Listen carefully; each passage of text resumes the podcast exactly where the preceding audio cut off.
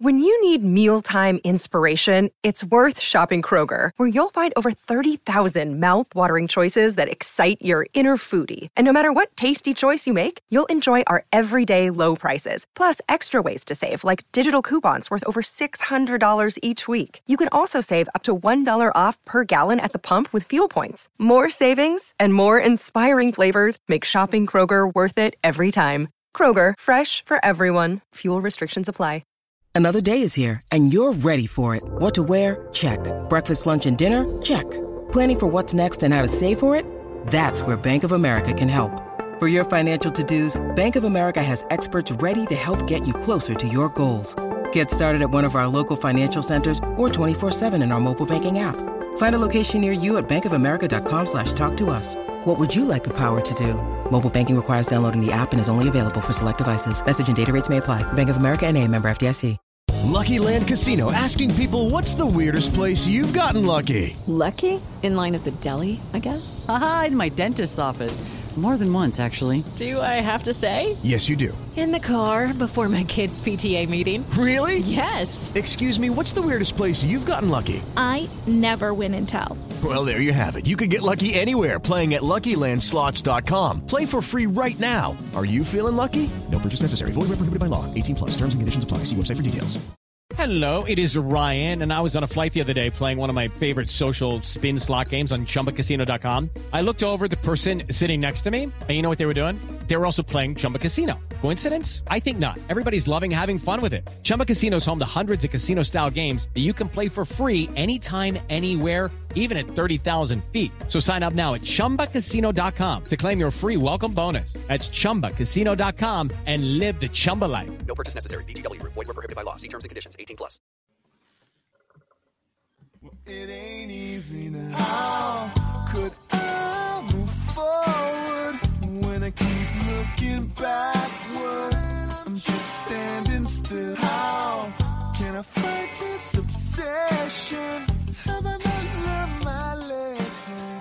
Pittsburgh Steelers fans, what's going on? This is Jeff Hartman, senior editor, BehindTheSteelCurtain.com, with you for our very first post-game show of the 2022 NFL preseason, and it was exciting. I'm going to be honest. For a week one preseason game, it was exciting. The Steelers find a way to win.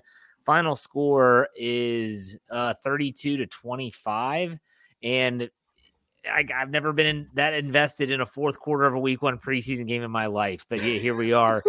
Joining me, as always, the crew that does the post-game recaps, Dave Schofield. What's up, Dave?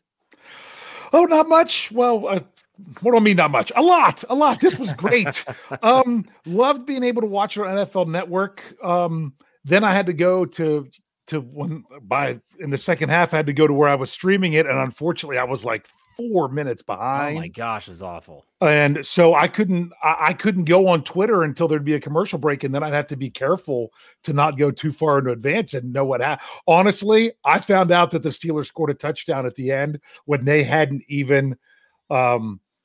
They hadn't even got ran their first offensive play of that drive.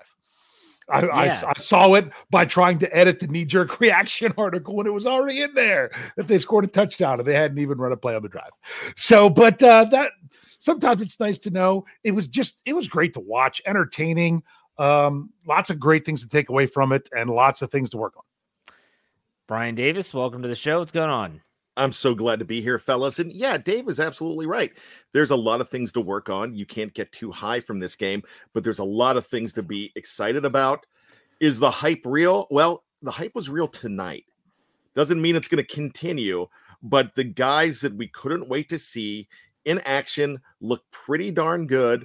And some guys that we didn't know what we were going to know about these guys actually look pretty good too. So I kind of feel really excited. I'm going to go to bed feeling happy tonight and optimistic that the Steelers have a future ahead of them. We'll talk about all that and more. I'm going to agree with Dave Schofield. The NFL Plus package can go kick rocks. I'm trying to tweet like I always do for my followers about what's going on in the game. And someone was like, dude, you might want to get your internet checked. You're like 2 plays behind. Dave was right. It was more like 2 minutes behind. It was a huge lag. Really made me mad, but still, I watched it. I didn't do what Dave did. I didn't check Twitter because I wanted to see how the game ended. after the Mark Robinson strip sack of Drew Locke. But we're going to get into all that in case you are someone that were not able to watch the game live. It was exciting, and it was exciting from the start. I want to go into some statistics, and I want to talk about things, but we're not going to do it necessarily the same way as we did in the past with offense and defense. We'll do that in the regular season, but preseason is different. I want to talk first. We have to talk about the quarterbacks first. The quarterbacks, guys. So each quarterback, both Trubisky, who started, Rudolph, who played the majority of the second, and then obviously Kenny Pickett in the third and fourth. No one threw an interception. Everyone threw at least one touchdown. And let's read you some of those statistics here. Kenny Pickett leads the team in terms of yardage. He was 13 of 15. My over-under on the preview of 20, I wasn't too far off, but still 13 of 15. I said 16. You're right, yeah. 13 of 15 for 95 yards, an average of 6.3, 2 touchdowns, no interceptions. He was sacked twice. He had a rating of 132.6. Mason Rudolph finishes the day 9 of 15, 93 yards, a 6.2 average, 1 touchdown. He was sacked once for a 100.1 rating. Mitch Trubisky, who started the game 4 for 7, 63 yards, 9-yard average, 1 touchdown. No interceptions or sacks for a 126.8 average. As a combined unit, they threw for 224 yards, 4 touchdowns, no interceptions, 3 sacks. But we're only talking about the quarterbacks, not the offensive line. Dave, I'm going to throw it over to you first. Let's start with the starter, Mitch Trubisky. What were your thoughts on Mitch's first start as a Steeler? Love that first drive. Really did. Just to see them go and do what they needed to do. Mixing of the run and the pass, moving it down. Would have liked to have seen a little bit more out of drive number 2. But overall, I don't think Mitch really did anything bad or wrong or anything to change our opinion on him. In my opinion, that therefore it'll be interesting to see how they play out coming out. But I mean, he showed that he wasn't the 2020 version of Mitch Trubisky tonight, which was great. There you go. Brian, what were your thoughts on Bisky business? You know, I thought it's exactly what we were looking for. We were looking for touchdown drive. We were looking for composure. I think he had all of that. He did not look antsy at all. He looked very composed, like I just said, and he looked like a leader out there. And it seemed like the team was unified as far as, you know, believing in the whole system, no matter who the quarterback was out there. I was really kind of thinking about how this is going to look with Trubisky. I like the way it looked. I actually like the way it looked with all the quarterbacks in terms of the scheme, and something that Kevin Smith, it might have said it on Let's Ride on Monday last week, or it might have said it on the Here We Go show, which I listened to in its entirety prior to the game, that this Steelers team is going to want to be a perimeter team, and they're going to want to get the ball to the perimeter, especially in the passing game, let their receivers do some damage out on the side. And so a lot of people on Twitter were saying, they're not throwing the ball downfield. This is the design of the offense, and I thought Trubisky did a perfect job in his first drive. Like Dave said, second drive wasn't so great. And then it gave way to Mason Rudolph, who, I mean, come on. First, he gets booed when he just goes on the field. Second thing, first pass attempt, that's when he gets the strip sack. Thankfully, the Steelers recovered, but that ends up turning into a beautiful throw and an unbelievable catch by George Pickens in the corner of the end zone for the Steelers' second score of the game. Dave, if you were talking about Mason Rudolph, how do you weigh in on his performance? I like that he persevered. I like that he bounced back from that very first play. I mean, he got the ball stripped from him, got it right back. He was ready to throw it again when he got sacked. So that was pretty tough. I'm glad he stayed with it. Did what he needed to do. Nice throw to Pickens on that. We'll get to him eventually, I'm sure. But I was just glad, he could have been rattled by that, and he still bounced back and still took care of everything from that point on. Before I throw it to Dave, Brian, I'm going to ask you both the same question. Dave, did you have a different feel between Trubisky and Rudolph under center? Any difference when you're watching the game? You're like, it just doesn't feel the same, anything like that? Me first or Brian? Dave, and then I'll ask Brian the same question. Okay. Or Brian looked like he was ready to answer. He can go for it. I feel like I've talked a lot. That's yours, Dave. Oh, okay. I just, honestly, I really didn't. I just wanted to, I was trying to get a feel for the offensive line more than anything. I know the quarterback's important, but you know, that's what I'm going to focus on. And did they kind of feel like the same kind of guy? Like you were kind of had the same expectations out there. A little bit. It was nice to see Trubisky take off. I think he has is much more apt to just take off and go with the ball. But overall, I didn't see a huge difference between them. Very good. Brian, first, the first question is about Mason Rudolph's play in general. What did you think? You know what? I don't understand why people are booing this guy. This is a great problem to have. What did you expect out of Mason Rudolph? Did you want him to suck? If he sucks, that means that you made a mistake years ago. But if you have a guy that has the heart to go ahead in there and continue to fight, like Mason Rudolph has always fought, and he's fought through some adversity that was not his fault through his career. And he was stuck behind a future Hall of Famer, and he never got a chance. And even when he got a chance, it was because that Hall of Famer was hurt. So now Mason Rudolph is doing what you brought him in here to do and competing for a job, and be happy that you have three quarterbacks that you like the way they played. And to answer your other question, Jeff, I felt like the system was kind of the main story here, because the system felt different, but the guys they were plugging in didn't feel different to me. They all felt capable to me. They all felt like I felt comfortable with all three of them in there. I thought that Mason was the one guy, though, that was more susceptible to being picked off, because he came close a couple times. That doesn't mean he lost this battle, but Mason didn't go out and win the battle like a lot of people said that he was winning in camp. Game on. Yeah, that both the start of the first two, they played well. Like you said, Mason Rudolph's always been a little bit more of a risk taker at times, but kudos to him, like Dave said, the way to bounce back. And that first play, your first play of your shot, in your opinion, and he has said this publicly, of actually his first real shot of maybe becoming the starting quarterback, is a strip sack, thankfully recovered by the Steelers, and he turns it around and he doesn't let it impact him. I did feel a little different with Trubisky. I think it's just a mobility thing. Mason can run, but he's not mobile, if that makes sense. You saw the mobility in Kenny Pickett. We'll talk about him here shortly. And you can see the mobility in Mitch Trubisky too. So I want to get the super chat up here first. This is from Steeler League. Gives us $4.99. Thank you very much. He said, I think it never helped that Ben didn't endorse Mason when he was drafted, so the fans want a reason to hate him. In terms of the hate, I think for a lot of people, there's a lot of reasons. It wasn't just Ben, by the way. You could chalk it up to Kevin Colbert saying they had a first-round grade on him. It definitely elevated expectations and it never lived up to it. But still, great point by you, Brian, in terms of the scheme. But who cares about that now? No, I don't care about it right now. No, yeah. I'm just, yeah. If I did want to say, the reason I tried to push that question off to Brian is I wanted to look up something just to make sure I was correct. And that was, Mason Rudolph, his drive. It ended in a field goal, in a short field goal, all the way down to the saddle 3-yard line.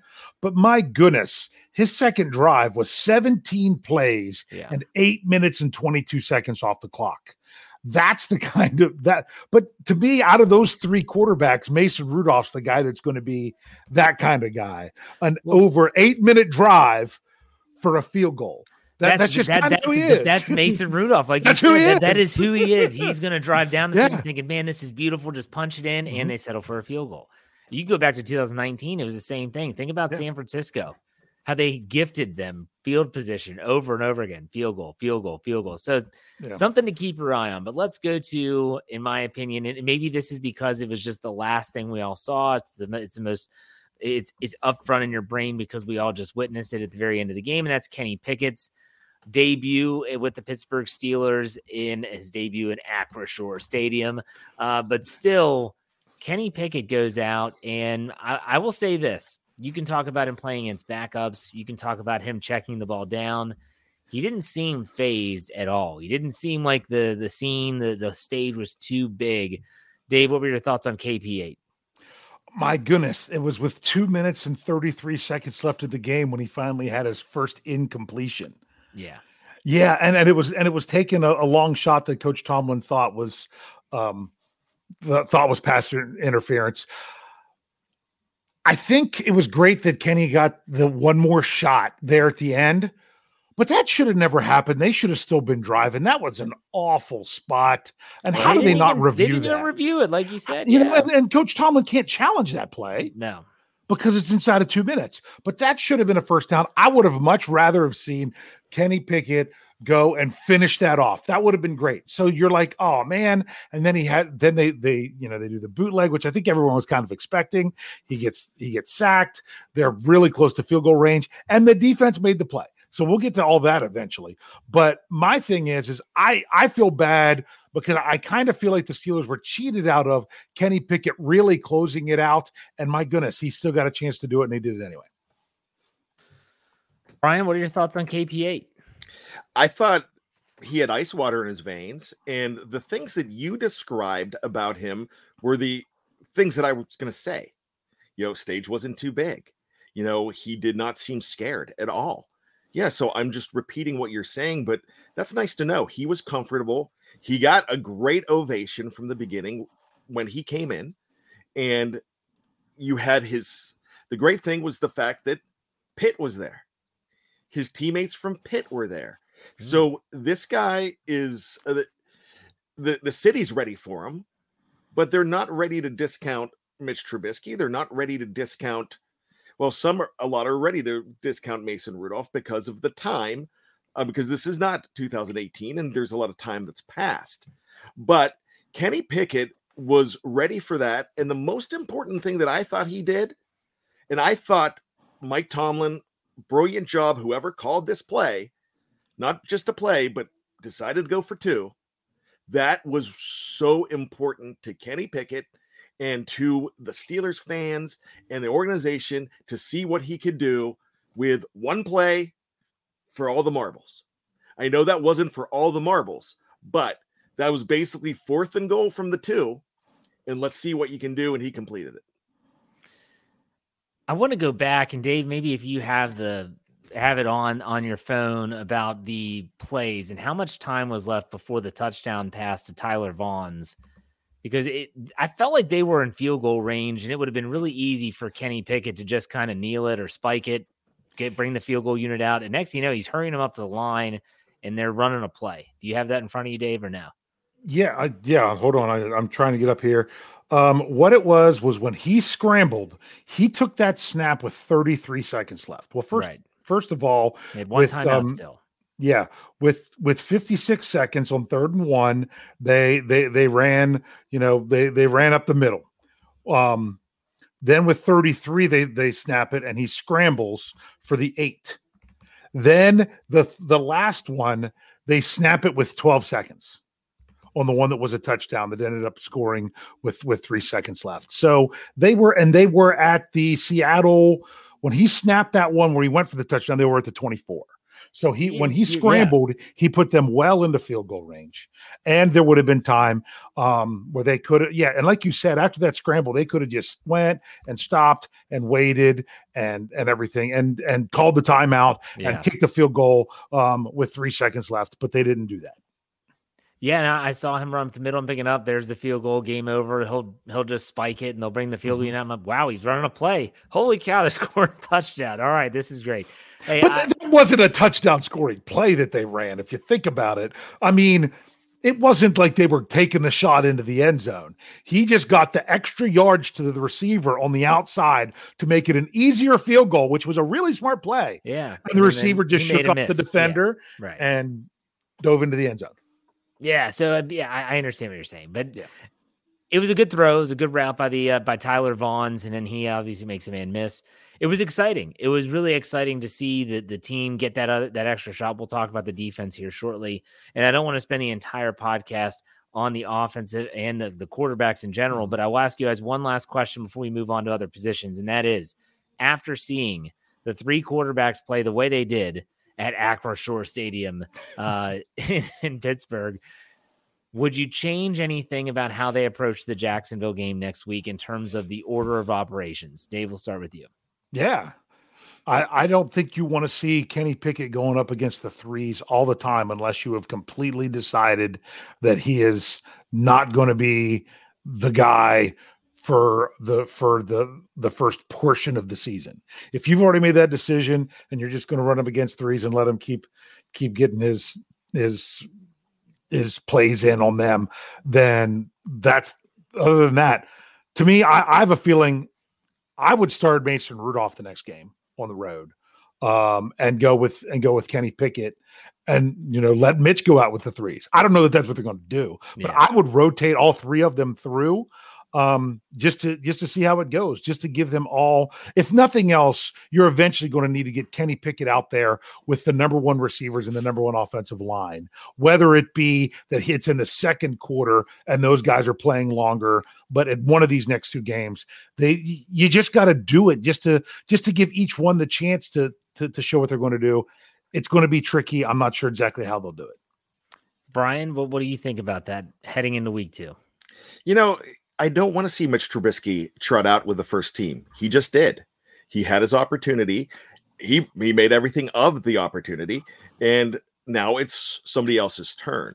I would love to see Kenny Pickett go against the first team, because in the third game, your starter is probably going to start that third game because this is a new formula. So it's probably going to be Trubisky again. I think that plan is already set in stone, and there's a lot of other things that they are going to be doing here.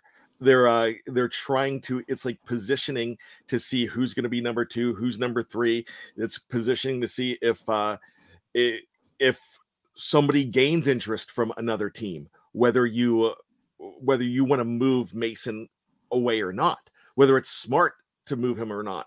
But they're looking at so many different options here. So I think Mason should probably start. I'd love to see Kenny do it, but Mason, you know, has his opportunity to start. Trubisky, I don't even know if you play Trubisky at all. I just was thinking of that. I think you're right, Brian, because he went up against the twos. Mm-hmm. So, you know, see what you got. You might even see, I don't know, you might even see a little bit of Oladokun in the fourth quarter next week too, just to give him something. Go with those three and sit and just leave Mitch out, knowing you're going to give him probably the entire first half week 3. That is a pretty good formula, I have to admit.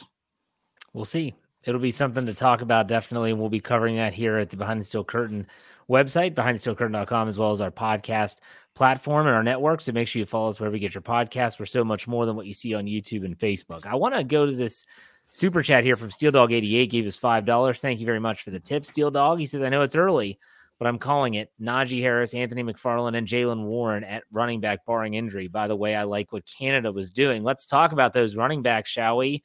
Steelers actually ran the ball pretty well, combined 185 yards on 27 carries for a 6.9 average. Now, it should be noted that Steven Sims had one carry for 38, but even though that is 38 yards of that chunk, Anthony McFarland rushes 7 times for 56 yards, had a 24-yard long, mentioned Sims' 38-yard run, Jalen Warren, 6 rushes for 34, Master Teague, 6 for 31, KP8, 3 for 16. Trubisky had 1 for 4. Mateo Durant, 2 for 4. And even Tyler Snead, 1 for 2. Again, 27 total carries, 185 total yards, a 6.9 average, 0 touchdowns, and a long of 38. So let's talk about the Steelers' running game.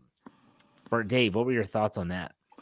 Well, it was really encouraging, with the exception of Mateo Durant, to see the running backs all average over 5 yards a carry. That's nice. That's really nice. I have to admit. So overall, I was happy with it.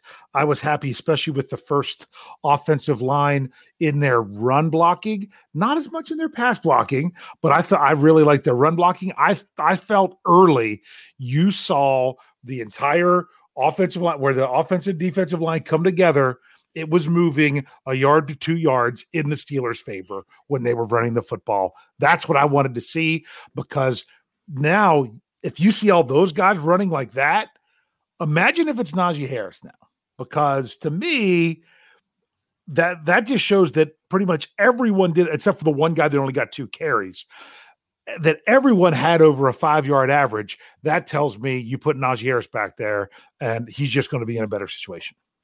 Agreed. Brian, what were your thoughts on the running game? I was glad to see them opening holes, because if they're going to open holes for a guy like Jalen Warren, a guy like Master Teague, they're going to be able to open huge holes. Even if they open smaller holes for Najee Harris, he's going to burst right through them. So like Dave said, you know, he's going to have an advantage because he's a superstar. But knowing that you have those guys behind him, and knowing that you had Jalen Warren show out in the first quarter as well, I mean, he played a good bit. And knowing that, you know, right away with the first team that he was getting free and doing well, he wasn't beating up on third and fourth string guys.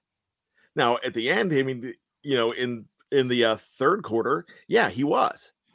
But when he's still doing it in the first, that makes you excited about something. So I saw somebody mention something about Benny Snell. Yeah, I think someone like Benny Snell's in trouble here. I think McFarland started the game and looked pretty good in the first quarter too. They both had some time with that first team, but McFarland, I'm comfortable with him as well. But the one thing that I noticed more than anything was the fact that Matt Canada's fingerprints were on everything, and it looked different, and they seem to have embraced it. All right, real quick rapid fire question for both of you. Dave, how many running backs do you think they keep? Running backs, we're not counting fullbacks. How many running backs do they keep on the roster this year, in your opinion? I think they got to go with only 3. I know they've done 4. I think they're going to go 3 because they need to keep another wide receiver. Okay. Brian, same question. 3. All right. This makes it difficult, and I want to make sure that I say this properly, and I'll have to go back and check, but I'm pretty sure after Jalen Warren had this touchdown reception, so he catches the Kenny Pickett pass, gets over the line, and he hits a good touchdown. I want to say on the following kickoff, he made the tackle on special teams. And they said, Jalen Warren on the tackle. I was like, wait a second. He's making special teams tackles, and he's scoring touchdowns, and he's running the ball well. What do we always say about Benny Snell? His spot's safe because of what? He plays special teams. Jalen Warren can do that. I'm sorry. Now you have a different beast here. It's a different battle. Benny Snell better heal up real quick, because if you give this guy more time to play, Dave, what do you want to say? Go for it. I want to go back and watch the game again to see that, because they did make a tackle. I just didn't know that was right after the touchdown. But I'll be honest with you, they were messing up stuff like crazy as the announcers. They were complimenting Master Teague for a great block when it was Mateo Durant there towards the end. Yes, that was a good one. Jalen Warren was credited with a total with a solo tackle. Okay, that's the one thing I wanted to check, because there's 2 number 30s. That's why. Yeah. Because that can be confusing when there's 2 number 30s, because the other one is Carlton Splitel, the defensive back. So Jalen Warren is a different body build. Yes, and I didn't notice that, and I didn't want to just trust their names. But that's one thing I will remind people is there could, when they're, especially when you're dealing with players that have multiple numbers, not one player with multiple numbers, multiple numbers, or a number used by multiple players, it's easy for them to have gotten that wrong on special teams, because you're never really sure which guy it was.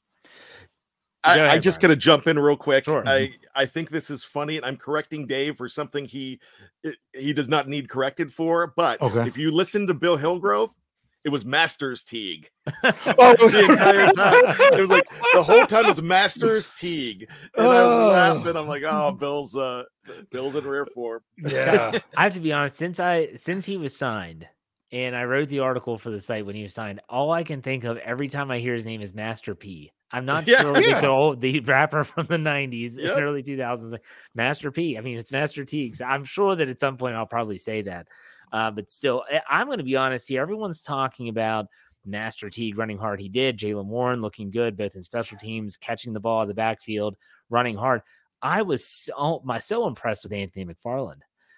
Here's a guy that if he can stay healthy for the first time since I've been covering this guy, and he was drafted out of Maryland, he showed some of that explosiveness that everyone was so excited about when they drafted him out of Maryland. I mean, when he was drafted out of Maryland, what did everyone watch? Oh my gosh, when he tore up Ohio State, everyone's like, look at this guy, look at this guy, look at the speed, look at him get to the edge. And we never really saw it. I saw it for the first time tonight, but the question is still, and I'm knocking on wood for those that are superstitious, can he stay healthy? Like, that's the biggest question. Can he stay healthy? If he can stay healthy, then I'm all on board with the Najee Harris, Anthony McFarland, and Jalen Warren trio of backs. And I think that would be good enough. So, okay. Mentioned Jalen Warren catching a pass. So let's talk about the receivers a little bit. Receiving, Steelers threw for a total of 251 yards. They had a lot of people get targets and actually have catches in this game. Gunner Olszewski had 3 catches for 47 and a touchdown. George Pickens, 3 for 43. Tyler Vaughns, 2 for 32. And a touchdown. Yep, Tyler Vaughns, 2 for 32. And a touchdown. Jalen Warren, 4 for 30 and a touchdown. Connor Hayward had 2 nice grabs for 24. Jay Sternberger, 2 for 20. Miles Boykin, 2 for 17. Cody White, 3 for 13. I could go on and on. Gentlemen, before we get started, and before we talk about receivers, hold on. Uh-oh. We're getting shiesty. Oh, it's coming back. The triumphant return. Okay, yes. Now I feel like I'm more equipped to talk about the receivers since I put the hood back on. All right, George Pickens. My gosh, George Pickens.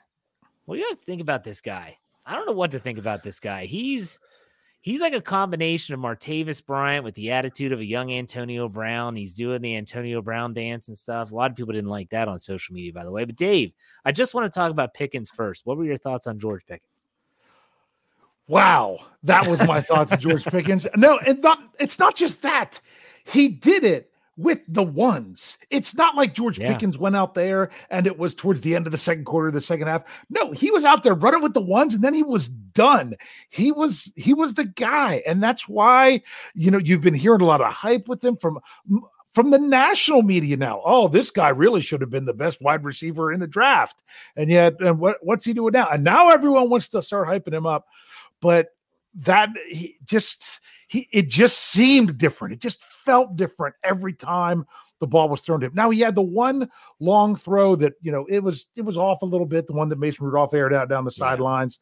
I mean, if he could have adjusted and done something with that as well, I don't know that we could have talked about anything other than George Pickens in this entire postgame show. But the fact that he's not just some guy that's out there and's got to work his way up. He's out there with the ones, catching touchdowns, making plays. Very first reception went to him. Love it. Yeah. Brian, George Pickens talk. Go for it. Okay, let's talk about Kenny Pickett first. Remember you said that the stage wasn't too big for him? Yes. My gosh, the moon is not too big a stage for George Pickens. Mm-hmm. I mean, the guy has the swagger. He not only does he have the swagger, the confidence goes along with the swagger. He has the look of a superstar. He has the ability of a superstar. I'm just afraid of that bullseye. I'm going to probably say this, and I don't want it.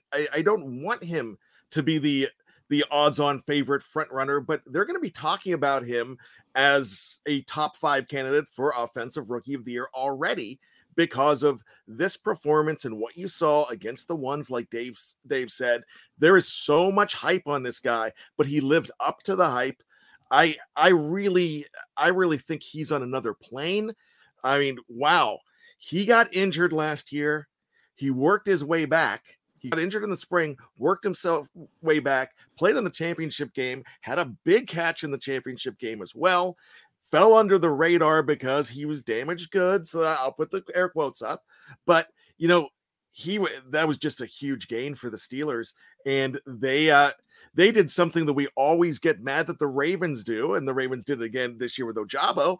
But they get that guy that falls, and he's a superstar because people are just afraid of him. They weren't afraid of this guy this year, and they saw something, and it all goes back to that Georgia Pro Day when Mike Tomlin, with all those defensive stars, at Georgia and all those other players at Georgia is running routes with George Pickens. I mean, we should have known then that he was a shoo-in to go number two if he was there. Throw in the super chat here by Blake. I think it's literal. I'm sorry if I mispronounce that. It's $1.99. He says, this was a question, I guess, to Tomlin after the game tonight. Are you surprised by Pickens' play? His answer, no.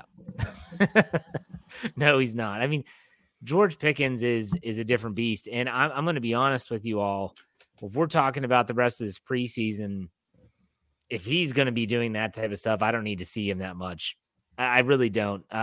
You have a ton of wide receivers that can get repetitions, whether it's someone like, you know, Cody White, Tyler Vaughns, Christian Blake, I think is the guy they just signed. George Pickens, if he's going to be that impressive, and I'm not saying he is guaranteed to be that impressive, well, he's going to be really special, but still it's something to think about as they move forward with how they handle their receivers and the playing time. But let's talk about the other receivers. Did anyone else come to mind? I know that speed came to my mind. These receivers are very, very quick, very fast, and then they're not all going to make the team. But Dave, what were your thoughts on the rest of the receivers not named George Pickens? It looked like they actually signed Gunner O to play wide receiver. I mean, he was out there doing stuff, and I think all the receivers did well. I mean, the only one that I felt that didn't really stand out much was Cody White. I thought maybe he would get more playing time early, and his chances came late. Honestly, when you want to talk, I'm sure Jeff is still going to be doing his winners and losers. The biggest losers are the wide receivers that weren't able to play because of everything. I mean, almost all the offensive players that weren't able to play because I felt like the offense was doing well. I mean, they put up 32 points, that they played well enough that they're going to have to overcome a lot now. Anthony Miller, Calvin Austin III. But I just thought overall, when they were given their opportunity, the wide receivers were making their plays. Brian, what were your thoughts on the other receivers? Remember Antoine Randall L t-shirts? L, yeah. Well, Gunner, oh, yeah. I mean, I'm thinking of the Kool-Aid Man. And even though Kool-Aid Man was fat and Gunner's a little guy, but man, he just looked right out there. I mean, he's Ryan Switzer and he can move. I mean, he's better than Ryan Switzer. He's a better version of Ryan Switzer. And he's a lot of people are saying, I'm seeing on the live chat, Wes Welker. He could be that kind of guy, but he looked right out there. He looked like, looked like he belonged, and he was playing against the first team as well out there. I like that. I like the entire look of that. I like Boykin. I thought, Boykin, it's he's a special teamer too. So he really showed off. Steven Sims looked pretty good. Cody White, I'd probably put him just on the bottom of who we saw out there. Tyler Vaughns, he had the touchdown, but I don't think he's got a chance because it's so front loaded. There is so much there. I'm so excited. The big disappointment for me is a guy that I didn't see. You could tell me that maybe he was a scratch. I don't know. I didn't see number 17. I didn't see Anthony Miller at all. He has a shoulder injury. Okay. He has a shoulder injury. I missed that, so that's why I was asking first. That hurts because there's a guy that can really, they're loaded at wide receiver. There's a lot of options for number 5, and now with Gunner O in there, with everything else he brings you, I don't know why he would be unsafe. For me, Mike Tomlin always says this: one man's misfortune is another man's opportunity. You could say that about Jalen Warren. And I think in this case, you could say that about Steven Sims. Anthony Miller was probably going to be with the ones, probably returning that opening kickoff, returning punts, and he couldn't play. The shoulder injury, I'm not sure if it occurred in practice on Thursday or when it happened, but Steven Sims, you want to talk about taking advantage of an opportunity? Remember, he had that one run for 38 yards, punt return. He had the 1 for 38 yards, which is a really nice play, made a guy miss and was able to really turn it on. He didn't catch a ton of passes. Steven Sims didn't. He had 1 for 2 yards, but he made plays. He was noticeable on the field. He's now in my opinion, he's injected his name into the conversation when you're talking about those wide receivers that might be on the fringe and make the team or not. I thought that Steven Sims did that, so I want to give him some credit. Mm-hmm. Let's finish the offense here with the offensive line. Mike Tomlin said in the postgame press conference he was not happy with pass protection, thought the quarterbacks got hit too much. They only surrendered 3 sacks total. One of those sacks was that Kenny Pickett rollout on 4th down that he ends up getting tracked down from behind. But there were a lot of hits that, just quarterback hits. If I look it up quickly, quarterback hits, Seattle had seven quarterback hits. I was going to say, I was looking that up for you as well. Dave, you have you always have your eyes on the offensive line. What were your thoughts? I was trying to have my eyes on the offensive line, but I had other things that had to distract me throughout the game. That's what I'm going to really try to dissect when I go back and watch the game again is the offensive line. The biggest thing that I say that I already saw was the surge on the run game. I thought they did well in run blocking. I thought they struggled as a unit in pass blocking. I'm not sure. Like, it looked bad. Like, it was James Daniels that messed up that one that the guy came through. Should have had Trubisky. Trubisky shakes him off and runs for 4 yards. I got to go back and look at that play again to see if that was really Daniels that messed it up or if he was trying to cover where somebody else messed up. I don't know right now. But there was some plays where it seemed like things that shouldn't have happened ended up happening. They can shore up the pass protection. I am encouraged by the improvement on the run blocking. Brian, thoughts on the offensive line? You know what? I didn't see enough. I know I was alarmed when I saw number 78 and he got the blame. They said, oh, number 78, and they didn't say his name. And because I guess it was Batch who said it. And I'm looking around. And I'm like, I think that's Daniels. And I even went to look it up just to make sure that I wasn't mistaken. And I'm like, Dave, I kind of want to go back and look at that again. I like the idea that they were able to run the ball, and that just seemed like something they were not able to do last year. Pass protection's huge. We know that. But that was something that was not a huge concern last year. Quarterbacks are going to take hits. I get that. They got to clean it up. But I don't think it's ready to – we should be ready for the Steelers to, fire up that panic alarm yet. Yeah, I mean, week one, and you have to remember Kevin Dotson's still not in there. So Kendrick Green got a good opportunity to put some tape out there of what he can do at left guard. Hopefully Dotson can be back for next week so he can put his tape out there and see what that looks like, if it's any different. The tackles, Dan Moore and Chukwuemeka for it. I didn't feel like it was horrible. There were a lot of people, some that are beat reporters for the Steelers, were really bashing the offensive line. I didn't think it was that bad. When they ran the ball, like you all have said, they were able to successfully move it. Pass protection, I think there's going to be some pickups from time to time. But, you have mobile quarterbacks, and that's a benefit of having mobile quarterbacks. And I would assume that Matt Canada, when the regular season rolls around, would start to design plays to help alleviate some of the pressure off the offensive line. So, but still, I got to be honest. I thought that offensively, this was a pretty good effort for the Pittsburgh Steelers in week 1 of the preseason. Let's go to the defensive side. The defense, let's talk about the rush defense first. Seattle finishes the game 26 total carries for 159 yards, a 6.1 average, 1 touchdown, and an 18-yard long run. Dallas had 10 carries for 73 yards. Travis Homer, 4 for 41, and they had a bunch underneath that. So I know that in case people didn't watch the game live, there was no Cam Hayward. There was no Tyson Alualu. Pretty sure Larry Ogunjobi did not play. Am I correct in that? I don't think he did or Tyson Alualu either. No, I know Tyson didn't. I think he said that. TJ Watt did not play. Alex Highsmith did not play. Yeah, he was injured. We're talking about the front, I think I just named Montravius Adams did not play with the ankle. So when I'm talking about the front, I could have just named the entire front. So keep that in mind before we freak out here. But still, there were backups in there that had starting repetitions under their belt, people like Chris Wormley, Isaiah Loudermilk. So, Dave, what were your thoughts on the run defense? The run defense was missing people, obviously.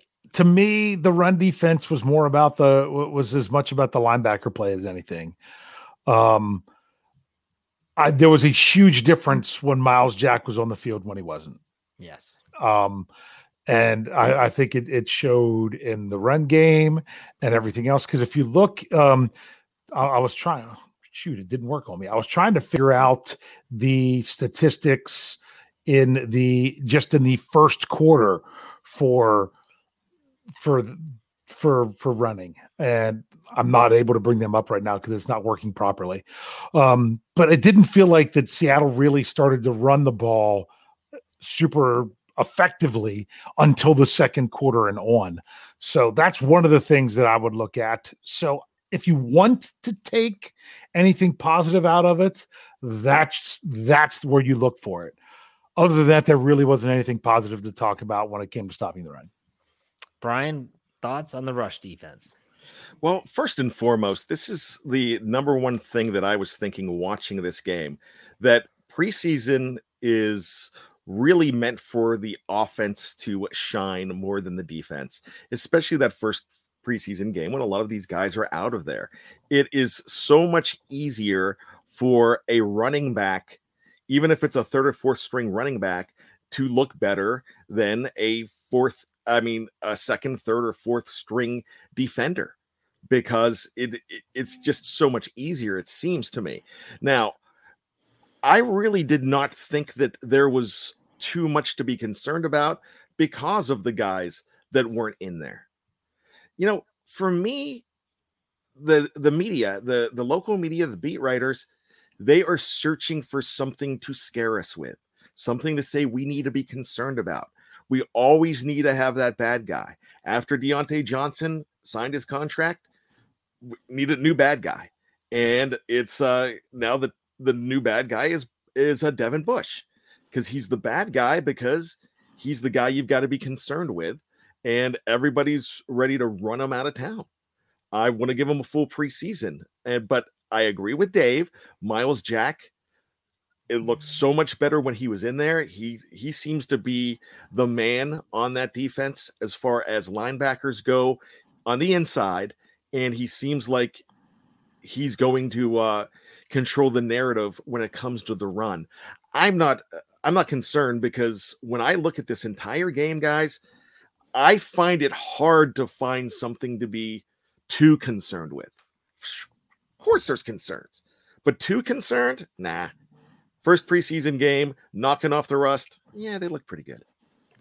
Yeah, rush defense, and Sean Manahan gave us $2. I'll put this tip in the tip jar. $2, thank you, Sean. Run defense has to be better, but no starters on the D-line. Yeah, there is that caveat there, and people will always say, well, that's an excuse, and that's a crutch, and I get it, but at the same time, you hope that your backups can go in and put up a fair fight. And I think they did it in some instances, but they were missing a lot of people. Alfred gave us another $1.99. Yeah. Says can't evaluate Bush without the first defense period.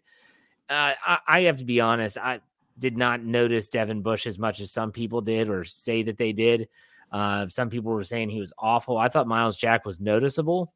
You know, sometimes when you're watching these games, the preseason games, if they really pop on the screen, Miles Jack popped. I could see him. And so I thought he played well. I don't think he played a ton, but let me see here for his stats. Miles Jack had 2 tackles. He was registered 2 tackles. So take that for what it's worth. Let's go to the pass. I was going to say, can I say one thing? Because this is a transition to the pass defense. For sure. Although he left with a possible shoulder, but then wasn't mentioned at the end. Wasn't it nice to see Ahkello Witherspoon doing a nice job in run defense? Oh, he did a jet sweep, and then the play was a run play up the middle. Ended up not being for a huge gain, but he came in and got involved in that, and that's made the stop. That's when he got hurt. So that was encouraging, because that was one of his biggest problems last year. He really needed to improve on that. So That's a positive. I had to tweet at Jeffrey Benedict and said, Ahkello Witherspoon, I think he gave him the middle finger because Jeffrey was at the game because he said, hey, did you see that tackle when he made that tackle? And then Jeffrey responded and then he hurt himself. Yeah. So, but no, let's talk about the pass defense.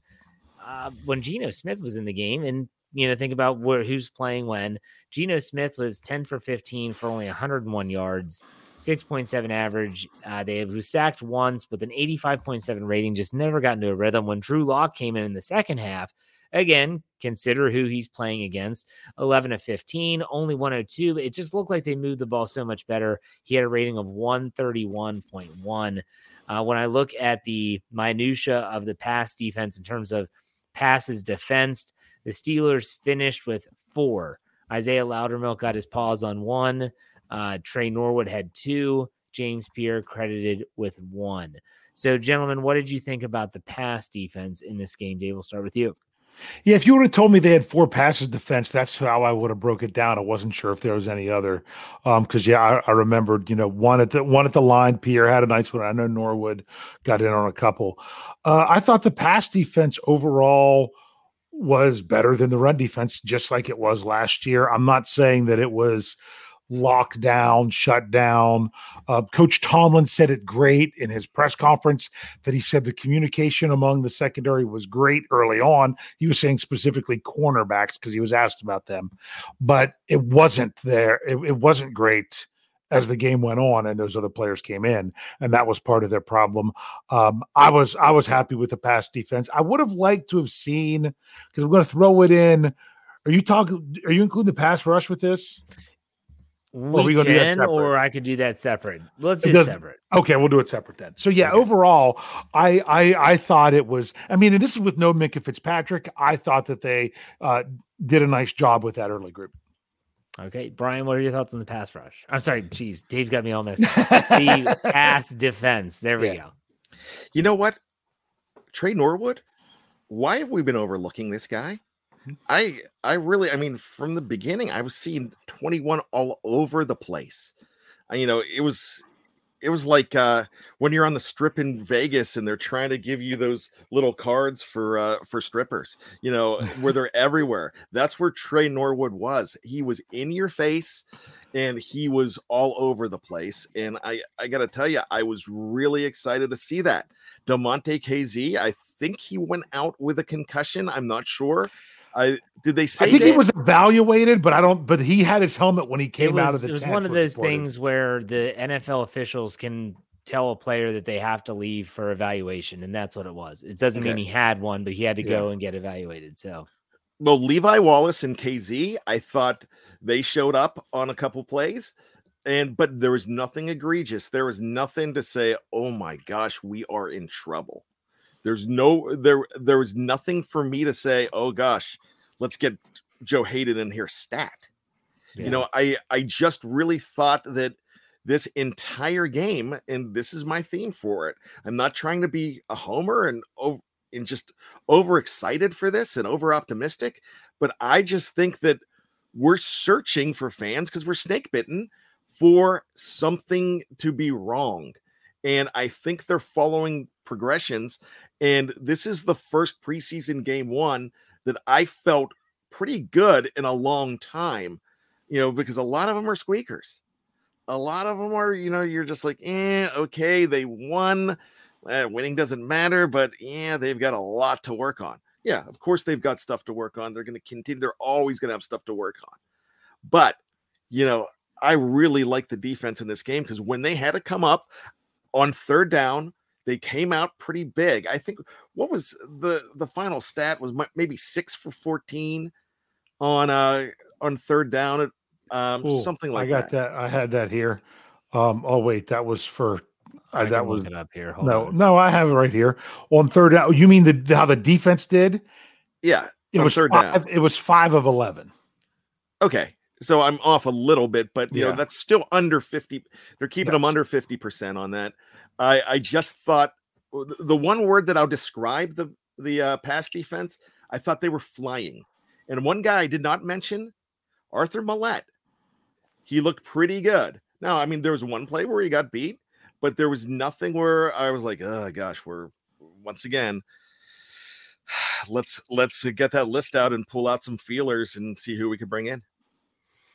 Yeah, it's the secondary. I was really interested to see how they had everyone lined up as the starters, and Cam Sutton on the outside, Ahkello Witherspoon on the outside, and Arthur Millette was in the slot. And then they bring in Levi Wallace. Really interesting what they're going to do there. They have a lot of options, a lot of versatility. I do have a better feel for Cam Sutton this year. I feel like he's going to have a better season. His expectations this year, he knows what he's doing. I mean, Mike Tomlin's pumped this guy up as one of the smartest players he's ever been around. So he's in the final year of his current contract. So it'll be interesting to see what happens in that regard. Now, Dave did say he wanted to talk about the pass rush separately. So here's what the Steelers finished. They finished with 3 sacks. Mark Robinson had the big sack. That was the strip sack, which was recovered by Tuzar Skipper. Henry Mondeau had one on Geno Smith. And this name, Hamilcar Rashad Jr. Yep. Hamilcar Rashad. There you go. He had a sack. So there you go. And then tackles quarterback hits 4. Obviously, 4. Robinson, Mondeau, Leal was credited with 1, and then Rashad as well. So what did you all think of the pass rush, Dave? We'll start with you. Yeah, I would have liked to see more quarterback hits. Geno Smith isn't the easiest guy to hit either. I mean, it's not like he's standing back there not moving like Ben Roethlisberger. Speaking of which, did you hear them say Ben Roethlisberger at all the entire broadcast? I think once. I don't remember hearing it at all, but the other thing was I heard each announcer at one different time accidentally call it Heinz Field. Yep, so we had more Heinz Field than we had Ben Roethlisberger. So I'll just throw that out there. But boy, I really got off topic quick there. That was almost as bad there. I would have really liked to have seen a little bit more pressure on the quarterback, but at the same time, I mean, look, how many passing attempts did they have? They had 30 passing attempts to 26 rushing attempts. They almost had they were getting close to that 50-50 split. So that's a little bit tricky. DeMarvin Leal had a great play in the second quarter where he got through fast, but he couldn't finish on Geno Smith. It was on third down, and it was their first third down conversion of the game, and he couldn't bring him down. I thought he was held right off the bat, but they didn't call hardly any penalties except the very first play. And then that actually ended up leading to a touchdown later, and it just goes to show how, one barely miss on a third down, and it completely changes everything. I would have liked to have seen them at least get a little bit more pressure, but you had no Cam Hayward. You had no TJ Watt. You had no, it was who it was for who was out there. Brian, thoughts on the pass rush? I thought, like Dave said, that we could have seen more out of them, and you're going to, once again, look who's out there. Look who's out there on the other side too. But I thought Leal looked really fast there, mm-hmm. and other guys got in there too. You have those quarterback hits, really for me, I just thought where they were and where they're starting is head and shoulders starting better than they did in past years, including the pass rush. Now we've seen a lot of, we're kind of spoiled because we had the Tuzar Skippers and the Ulysses Gilbert the thirds that just went crazy in the fourth quarters of these preseason games in the last couple of years, and even last year with Jones too. You had these guys just going nuts, flying all over the field. You didn't see that in this game, but when it counted, Mark Robinson got in there fast, stuck somebody, and that's the guy everybody wants to see. You don't want to see a bubble guy. And, some might say that Mark Robinson is a bubble guy. I mean, I don't. I mean, he's a draft pick. You don't want to see a guy that's an undrafted free agent that's been on 3 different teams making those plays. You want to see a guy that you invested a pick in and making that play and feel really good about him because you heard some hype in preseason that this guy's going to be really good. Miles Jack said it too, and you saw him do it. So there's a lot of hope when you get that big play when it counts, because all Seattle did, they didn't have that far to go to get in field goal range and win that game. it's good to see a timely play. Sometimes it's just you got to win those timely plays. And I always bring it up every year, multiple times. It's an old Joe Gibbs quote. There's a football game can be boiled down to like 5 or 6 plays. You just have to win those plays. The Steelers won one of those plays, and it set up the win. Dave, and Coach Tomlin specifically called that situational splash. There you go. As you know, coming up with the big play in that moment. But I will tell you, that wasn't the hardest hit of the night. What do you think the hardest hit of the night was? The personal foul on the sideline? Oh, no, I know. The hardest hit to me was the play that ended the game when they were doing the laterals. Oh, yeah. And that was Khalil Davis. He got him. That was a pretty good one. He got him. He lined him up. He got him good. Oh, boy. Okay, let's talk one last thing before we call it a show. I want to talk about the coaching staff, but mainly the coordinators. And you think about it, we had Terrell Austin, first time as calling defensive plays for the Steelers defense. You had Matt Canada, which while he was there last season, we could all be honest that it was not the same personnel that he would want. So, Dave, what are your thoughts on the coordinators? You can go either way. It doesn't matter.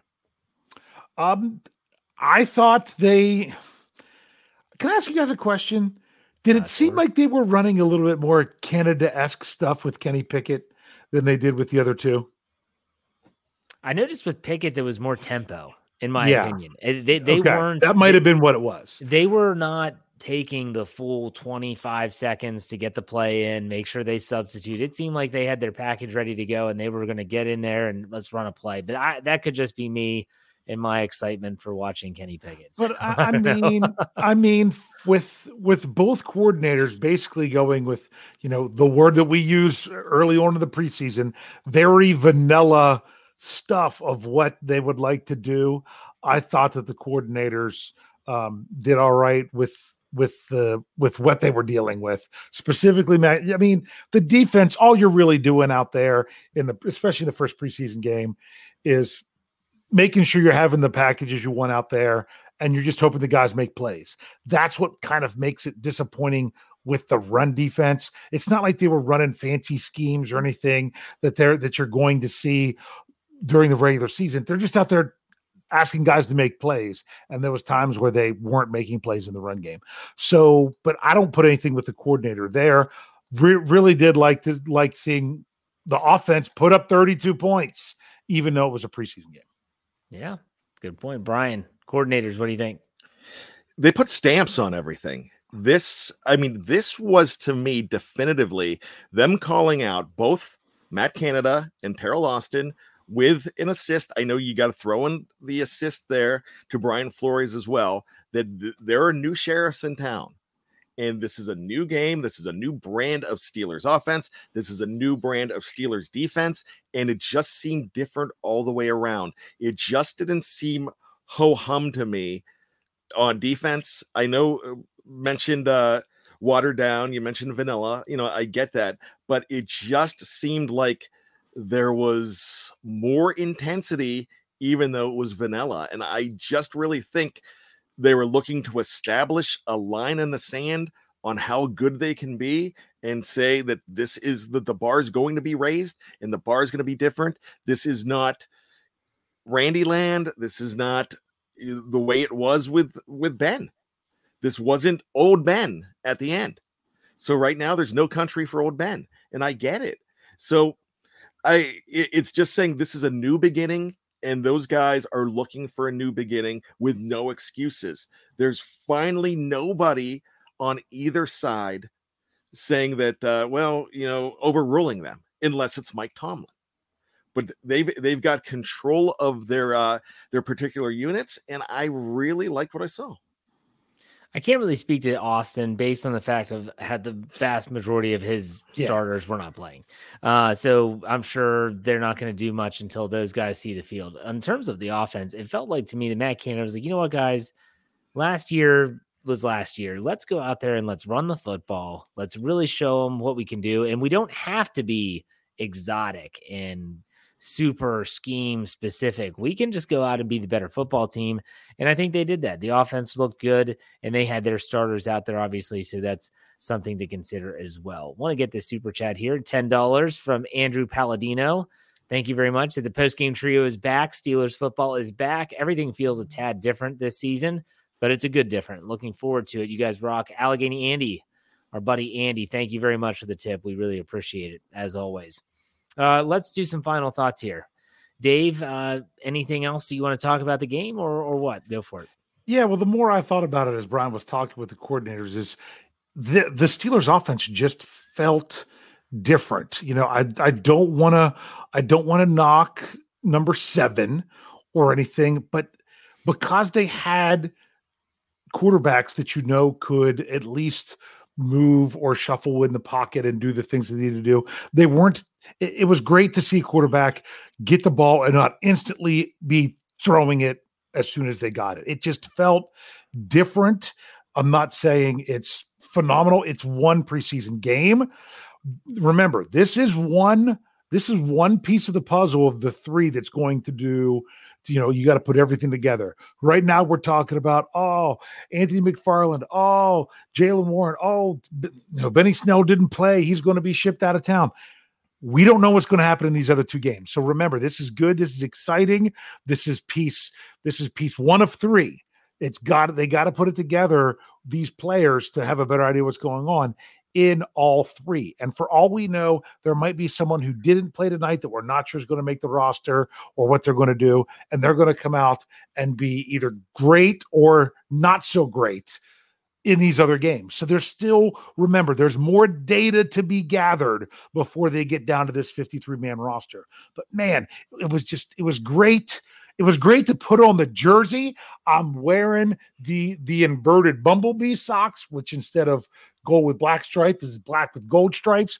I got the towels, the terrible towels out. It was just so great to actually make that transition and get ready for a game. It didn't matter that it was preseason.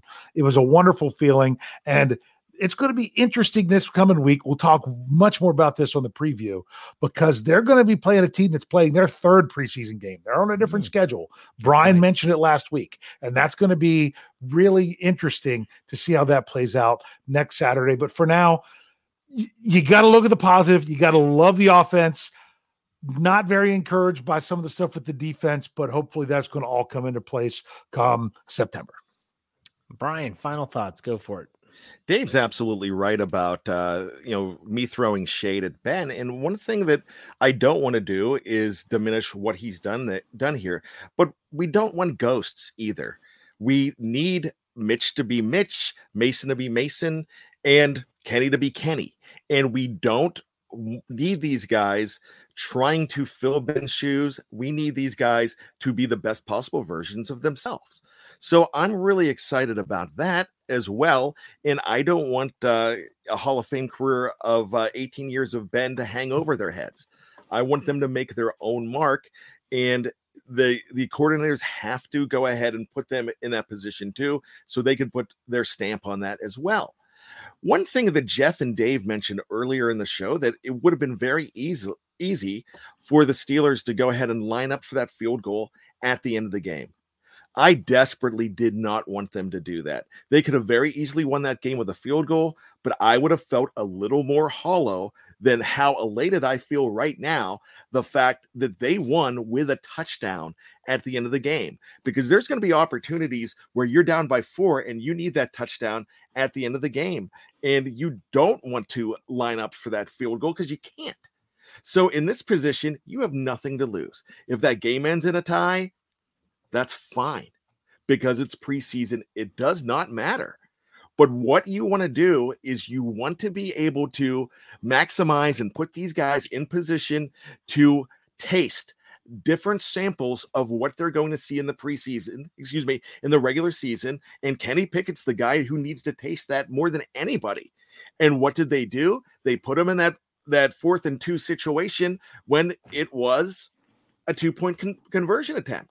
And he was able to come through. He also came through in what I like to call, instead of a, like I just said, instead of just setting up for a field goal, being down by four situation where he came through and they got the winning touchdown and they iced it right there. So it's really cool for me. I said this on my Let's Ride podcast, and I'm going to stick with it. And that is, we as fans can't be blinded by any result, either one, win or lose. You have to kind of read the tea leaves, see the forest through the woods, all that, those crazy sayings. But still, I think what you want to focus on is, how did they play? How did the Steelers play? You can talk specific positions. You can talk about specific players. And I think it's important that, you know, everyone that's out there, and right now live, we have over 470 people, both on YouTube and Facebook, watching us live. Understand that at BehindTheSteelCurtain.com, we are going to be breaking this game down every which way and sideways, both on the podcast side and on BehindTheSteelCurtain.com. And so on the podcast side, I just want to remind everyone that's watching live that we have so much more than just our live shows on YouTube and Facebook. We have a whole lineup that's just audio only. You can find us anywhere where you get your podcasts: Google Play, Spotify, Stitcher, Anchor, Apple Podcasts, Pandora, you name it, all for free. Check it out, because we're going to have everything covered from this game as they lead up to the next game against the Jacksonville Jaguars next Saturday. So, gentlemen, for Brian, for Dave, I'm Jeff.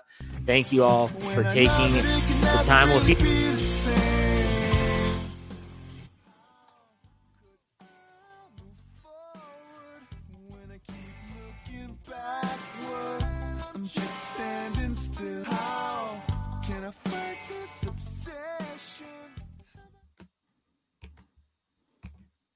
Hello, it is Ryan, and we could all use an extra bright spot in our day, couldn't we? Just to make up for things like sitting in traffic, doing the dishes, counting your steps, you know, all the mundane stuff. That is why I'm such a big fan of Chumba Casino. Chumba Casino has all your favorite social casino-style games that you can play for free anytime, anywhere, with daily bonuses. That should brighten your day a little. Actually, a lot. So sign up now at chumbacasino.com. That's ChumbaCasino.com. No purchase necessary. VGW Group. Void where prohibited by law. See terms and conditions. 18+. Lucky Land Casino. Asking people, what's the weirdest place you've gotten lucky? Lucky? In line at the deli, I guess? Aha, in my dentist's office. More than once, actually. Do I have to say? Yes, you do. In the car before my kids' PTA meeting. Really? Yes. Excuse me, what's the weirdest place you've gotten lucky? I never win and tell. Well, there you have it. You can get lucky anywhere, playing at LuckyLandSlots.com. Play for free right now. Are you feeling lucky? No purchase necessary. Void where prohibited by law. 18+. Terms and conditions apply. See website for details. Hello, it is Ryan, and I was on a flight the other day playing one of my favorite social spin slot games on ChumbaCasino.com. I looked over at the person sitting next to me, and you know what they were doing? They were also playing Chumba Casino. Coincidence? I think not. Everybody's loving having fun with it. Chumba Casino is home to hundreds of casino-style games that you can play for free anytime, anywhere, even at 30,000 feet. So sign up now at ChumbaCasino.com to claim your free welcome bonus. That's ChumbaCasino.com and live the Chumba life. No purchase necessary. VGW. Void where prohibited by law. See terms and conditions. 18+. It is Ryan here, and I have a question for you. What do when you win? Like, are you a fist pumper? A woohooer, a hand clapper, a high fiver? I kind of like the high five, but if you want to hone in on those winning moves, check out Chumba Casino. At ChumbaCasino.com, choose from hundreds of social casino style games for your chance to redeem serious cash prizes. There are new game releases weekly, plus free daily bonuses. So don't wait. Start having the most fun ever at ChumbaCasino.com. No purchase necessary. VGW Group. Void where prohibited by law. See terms and conditions. 18+.